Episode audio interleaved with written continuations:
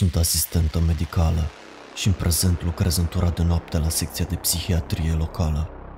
Lucrez aici de aproximativ 5 ani și ai încredere în mine când îți spun, le-am văzut pe toate.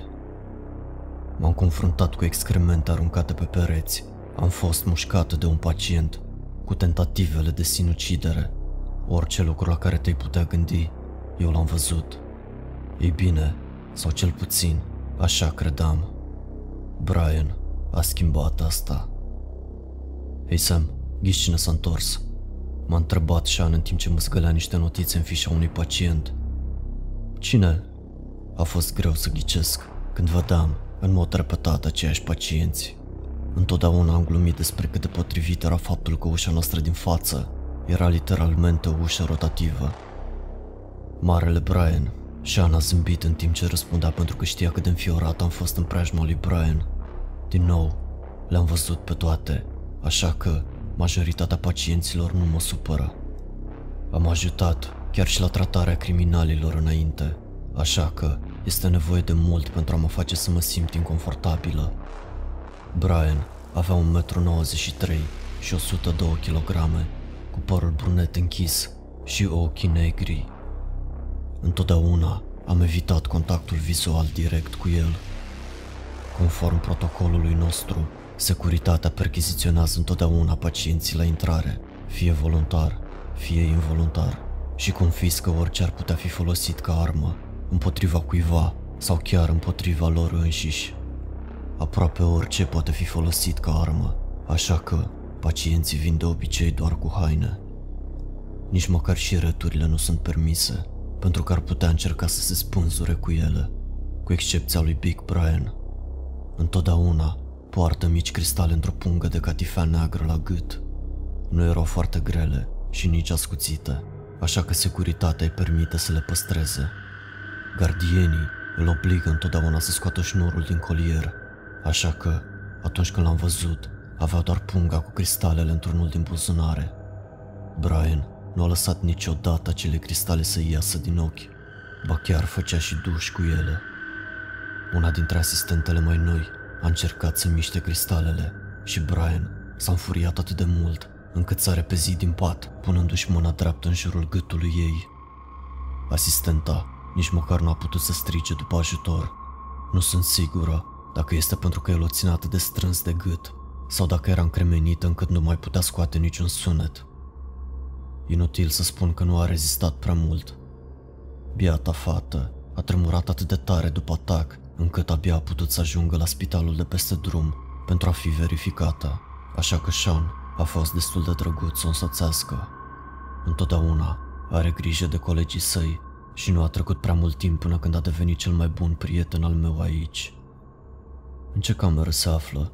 L-am întrebat pe Sean, sperând să le vid pe Brian dacă este posibil. 6. Îi se potrivește, nu crezi? Mă tachina Sean. Mi-am dat ochii peste cap.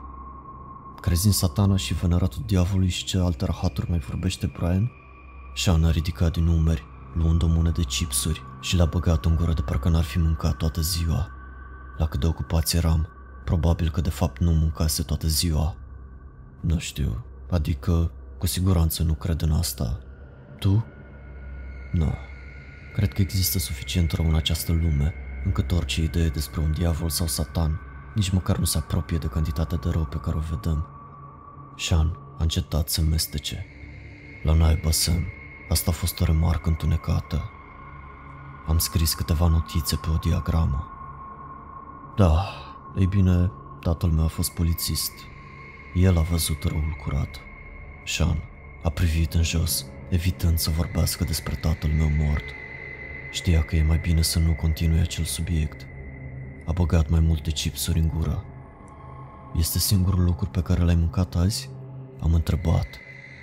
Da, știi cum merg nopțile cu lună plină.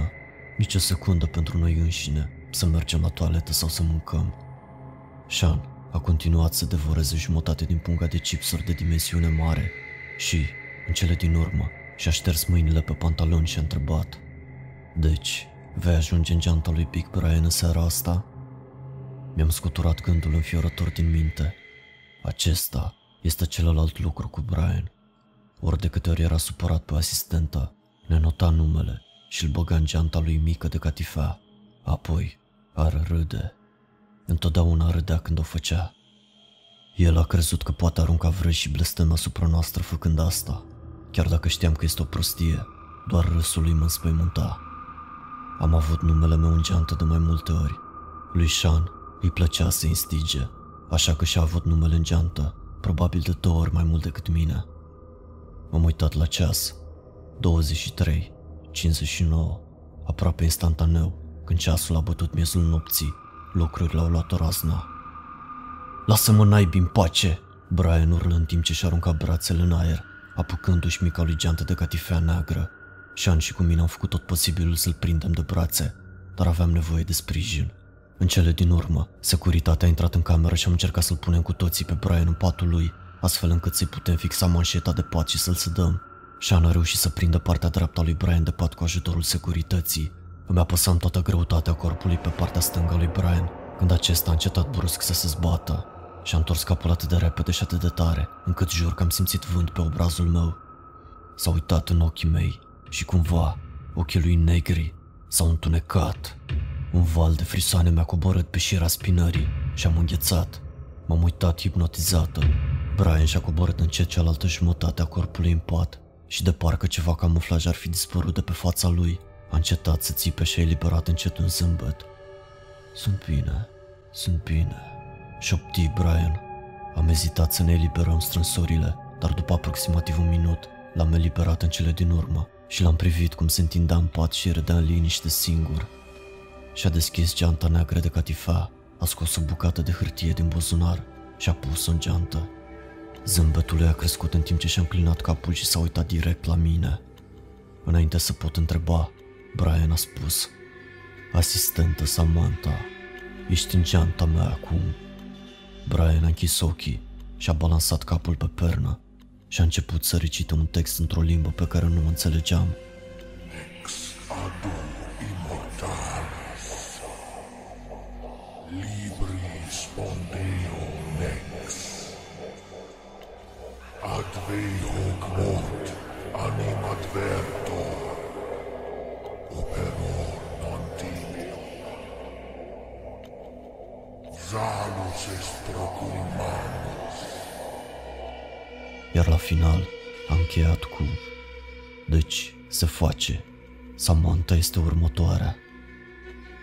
Brian a devenit în cele din urmă calm și l-am lăsat în camera lui în timp ce ne-am luat o pauză. Sean a aprins o țigară și și-a ținut pachetul întins spre mine pentru a-mi oferi și mie una. "Da, este una dintre acele nopți," spuse el. "De obicei nu sunt fumătoare, dar în nopțile grele mai iau câte una de la Sean." "Ți-ai făcut griji pentru rahatul acela de vraj voodoo?" întrebă Sean în timp ce pufăia. "Nu, am mințit." Aerul s-a simțit dens în restul nopții. Simțeam o greutate constantă pe piept și îmi doream doar să ajung acasă. Când am terminat în sfârșit, m-am dus direct în pat și am avut cele mai groaznice coșmaruri din viața mea. Am visat că eram la scena unei infracțiuni împreună cu tatăl meu, în timp ce urmărea un jefuitor de bănci.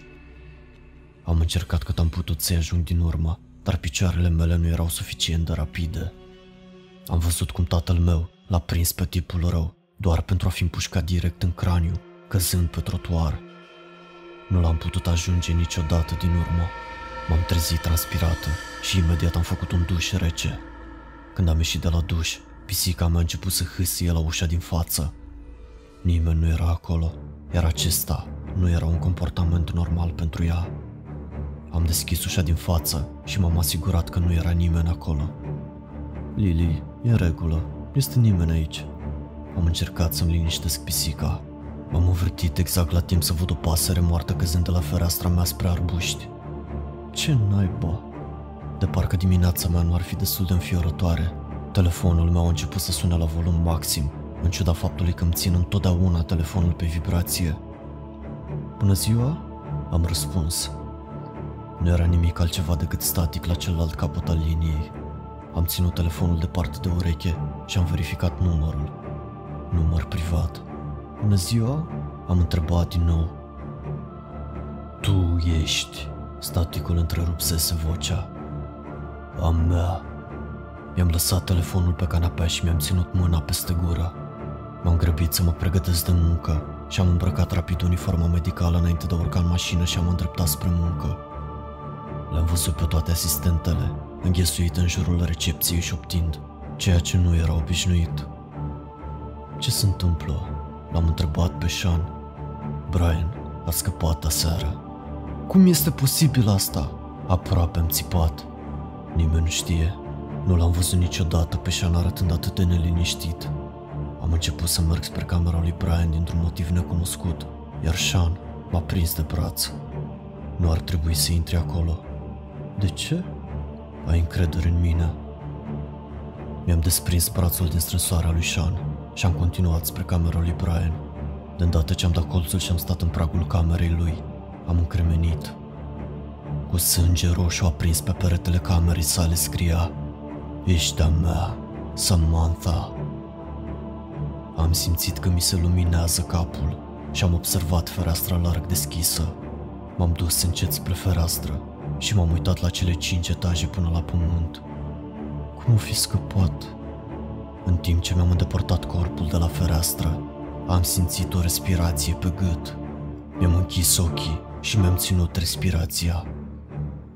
O voce slabă, pe cel mai profund ton pe care l-am auzit vreodată, șopti: Samantha.